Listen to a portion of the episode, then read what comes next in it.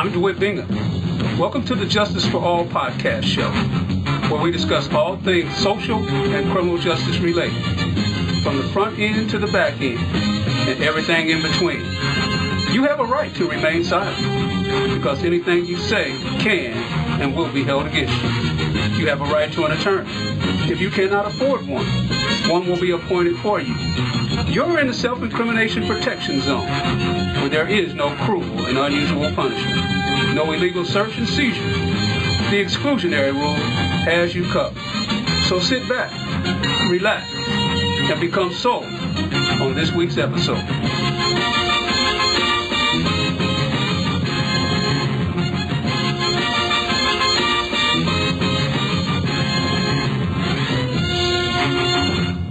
Well, hello, everybody. Welcome to the Justice for All podcast show. I'm Dewhitt Bingham, your host.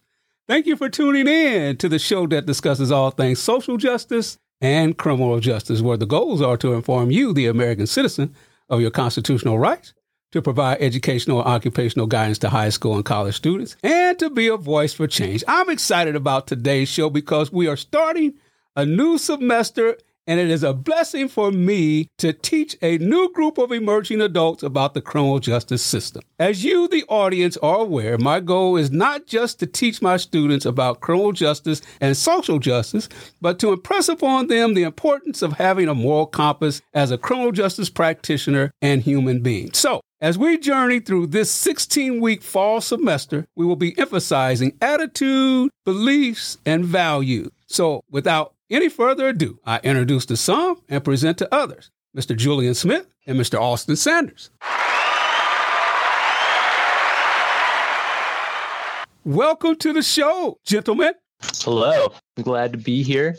Wonderful. All right, all right, all right. The title of today's show is Is Anyone Above the Law? Let's get right into it, gentlemen. Segment one. Segment one, Julian and Austin, is for the educational and occupational guidance of high school and college students. We accomplish this by having our guests introduce themselves. So, if you would, tell the audience where you were born and raised, what high school you attended, your major or planned major, why you took this class, and give us one career goal. Starting with you, Austin. Um, all right. Uh, hello.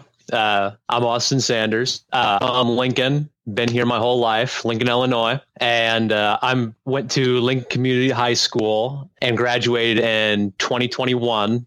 Uh, I'm 20 years old now. My major that I plan to do is a science major, and hopefully in the future with this class, I can get some criminal justice experience and maybe go work in parks, recreation, and hope maybe become a game warden or something in the future. Something I've been interested in. Okay, all right. What was it like growing up in Lincoln, Illinois? Lincoln was there's I can't say there's too much to do in town, but the small things that you know you can get up to, especially when you're you're younger. Um, I enjoy going to the movies a lot with my friends. You know, hanging around, walking around town with them, just having some events, enjoy myself in town. So okay, all right, very good, Julian. My name is Julian Smith. I was born and raised in Las Vegas. I went to high school in Lincoln Park High School in Chicago. My major is architecture.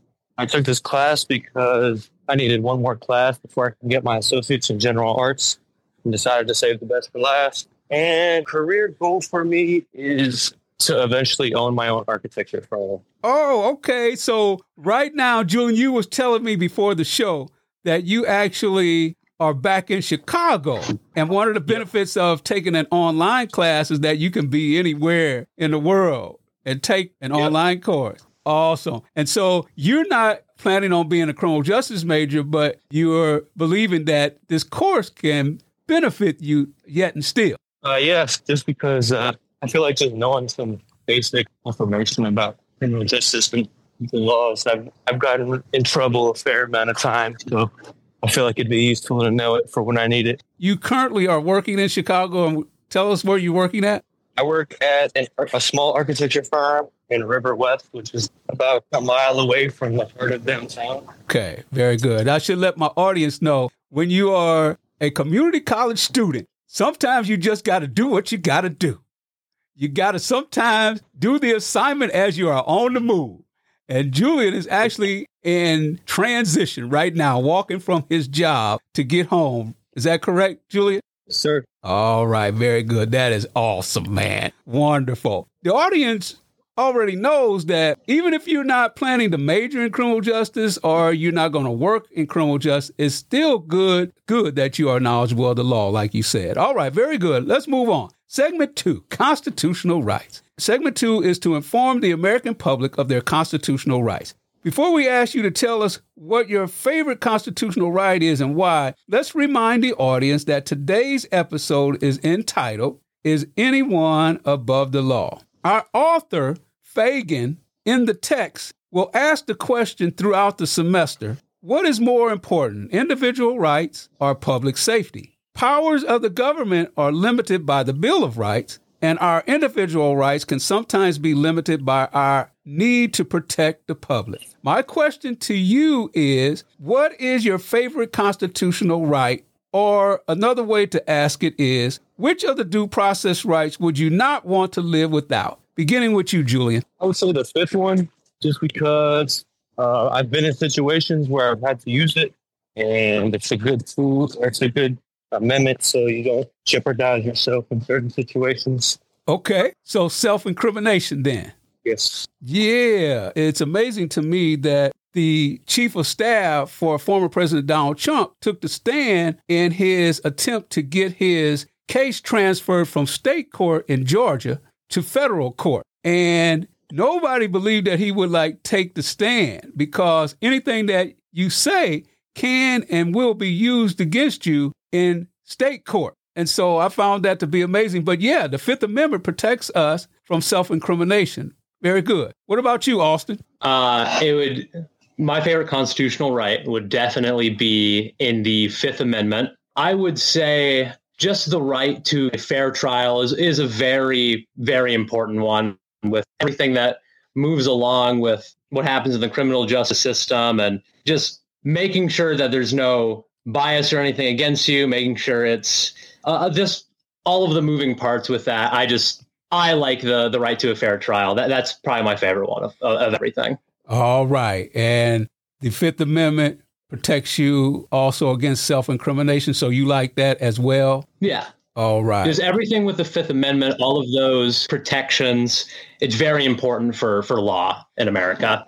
Wonderful. All right. Let's move on. Segment three being a voice for change. As an emerging adult who grew up in predominantly white America, what say Justin and Austin about white supremacy and Black Lives Matter? Beginning with you, Austin white supremacy is, well, definitely not an okay thing that is happening, not only in America, but also other places in the world, but mainly focus on America here. It's always been around, but as, as of recently, it's kind of been a, it's kind of gotten bigger, I think, because of like a countermeasure of things like Black Lives Matter. It's this kind of skewing separation of people to the white supremacy is kind of getting larger because there's a black group trying to have more rights and be more free and fair with, with them. So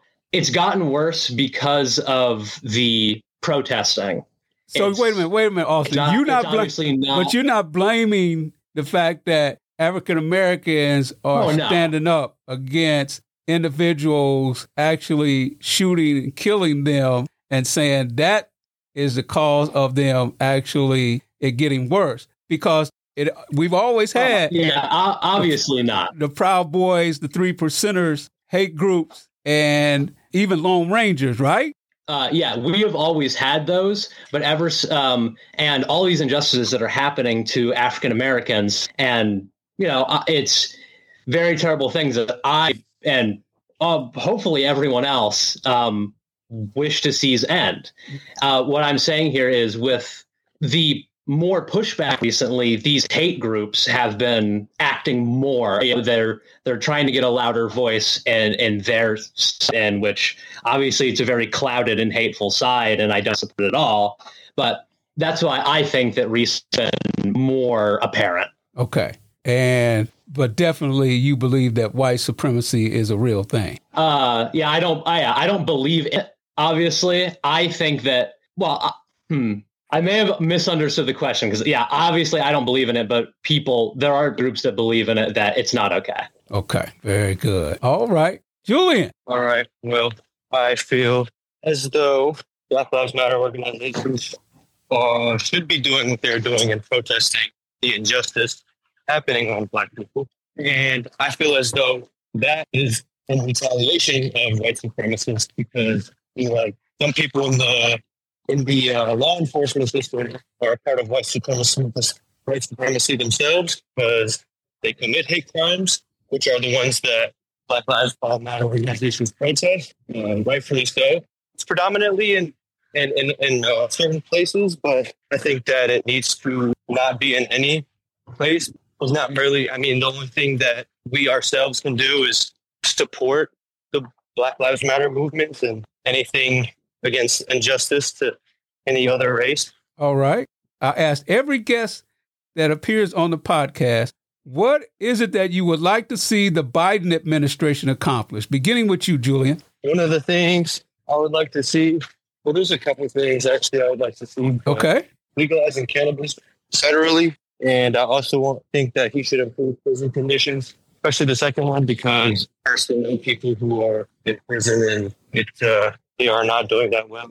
So I think I feel like a lot of the things happening in certain prisons are inhumane and they need to change. Okay. All right. Austin?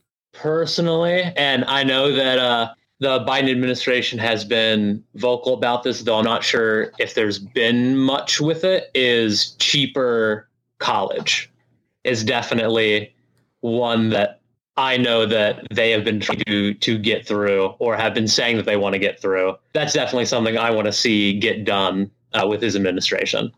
All right. That's a great segue into what do you think about community college being free? Beginning with you, Austin. Personally, I would like it to be free. My pragmatic side says I'd think making it cheaper, cheap enough to where anyone, whether uh, from aid or just being able to afford it should be able to get the chance to move forward through college. Completely free i'm unsure about entirely because they you know people that work there still need you know their wages. They have to keep uh, faculty up keep building maintenance. So i think making it much cheaper to where anyone can get a chance to get in without having to constantly worry about financial issues is a great place to start. Wonderful. Julia?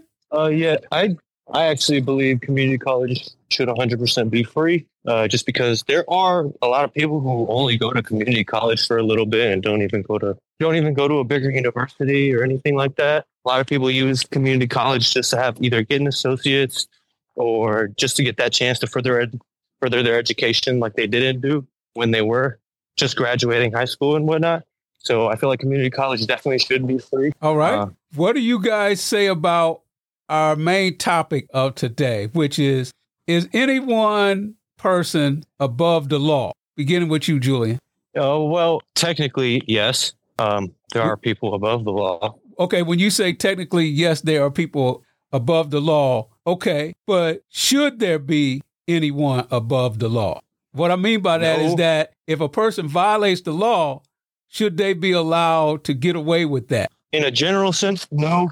Okay. However, is if there are circumstances that, that need to be taken, but they do break the law, then I feel like those circumstances should be taken account for. Okay. In the criminal justice uh, process, you will actually learn this in the semester, throughout the semester, in one of the chapters that we cover that Anytime an individual is found guilty of a crime, the court will take into consideration mitigating and aggravating factors. But one of the things that you should also know is that there's absolutely well, let me let me ask Austin what he thinks first, and then I'll respond. Go ahead, Austin. Um, no, I I don't think anyone should be above the law because it makes it to where people who are in positions of power can get away with more than a standard citizen, which is completely against the message of the entire United States, where everyone is free, everyone should have the same rights. So hard no for me. No one should be above the law. Okay. All right. Going back to my point is that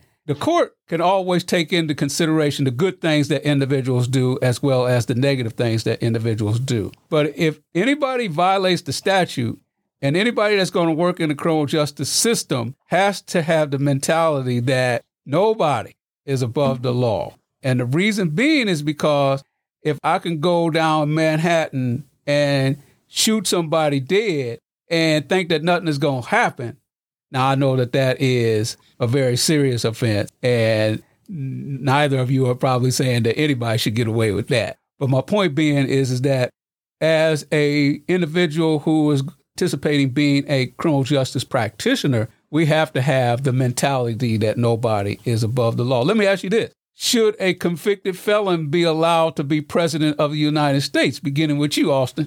No. Um I I say no. And for for a later question when we uh, when we get to that, uh, I have I have a bit different with that. But when it comes to being the president of the United States, having done something that is you know, you receive one of the hardest punishments for it. I think at that point, your right to run as the entire leader of the country should be taken away, though other rights you should still have based on, you know, case by case basis, but we'll get to that later. Okay. All right. Julia? Uh, I actually disagree. Okay. I think a convicted felon should be able to be run for president just because people don't keep in mind that there are convicted felons who actually didn't do the crime that they were being that they were convicted for, and there are also people who are who are convicted felons. But people can change. Uh, just because you want to run for president and you're a convicted felon doesn't mean that that felony conviction defines you and, or how you would lead people. So I disagree and say that yes, you should be able to run for president as a convicted felon. Okay. Let me ask you this should a convicted felon be allowed to vote? Ju- beginning with you, Julian. Oh yes, one hundred percent. Okay. Uh, even though you're a convicted felon, you're still a citizen of this citizen of this country, and I feel like you should be allowed to vote. Okay, Austin. Uh, yeah. Uh, I, I agree with that. You should still have your right to be able to choose leader. Uh, now, obviously, if you're still serving time or if you're in prison, like as a felon, at that point, probably not. I don't think so. But if you're out, you still have that on your record. I would say either a flat yes or a case by case getting your right back to vote. Because currently in the U.S., can you not vote if you are a convicted felon? In some states, you cannot. Okay.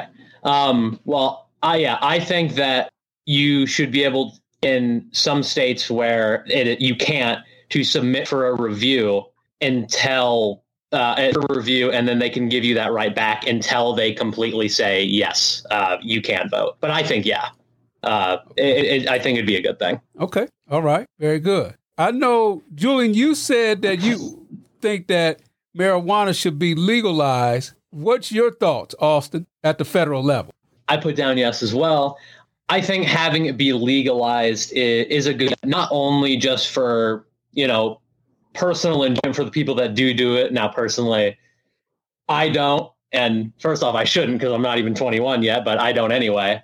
But it's similar in the same regard to alcohol, where it's mostly, you know, used to party or have fun. Just it's personal time. Obviously, still shouldn't be able to use it to, you know, publicly, like intoxication, driving. Same things with alcohol, but it also economically if the U.S. can tax it and run all these operations with it, they'll get more money from it too. So on an economic level, it works as well. Okay. And Julian? Uh, well, I definitely think it should legalize federally. Uh, it is legal in a few states now, and I think that you should be able to smoke them outside like cigarettes. Okay. All right. Final question Do you think our vote can impact policing, corrections, and the criminal justice system. In other words, how important is voting rights? Beginning with you, Julian. Honestly, I don't think our vote really matters in that sense, even though it should. There's a lot of people that are against certain things in that nature, but they still kind of stay the same way. So I really don't think that our vote matters. Maybe I'm wrong, but I feel like it should. All right, Austin. Um, theoretically, uh, with how the American system works, our vote does matter, and it can impact police and corrections system as a whole. It's a bit harder than just voting on something because you know you got to get a representative and or a senator for you know voting at least for things on a federal level but also for state level so to get a lot of these things passed you need majority of the citizens and the people elect to agree with how to impact policing or the criminal justice system as a whole. So theoretically, yes, it does. It does matter, though it's not as practical as one would hope. All right, very good, gentlemen. Well, thank you for being the first students of the fall semester 2023. You, gentlemen, are the forerunner, so to speak, and are the head of the pack. So there you have it, ladies and gentlemen. Is anyone above the law important constitutional rights?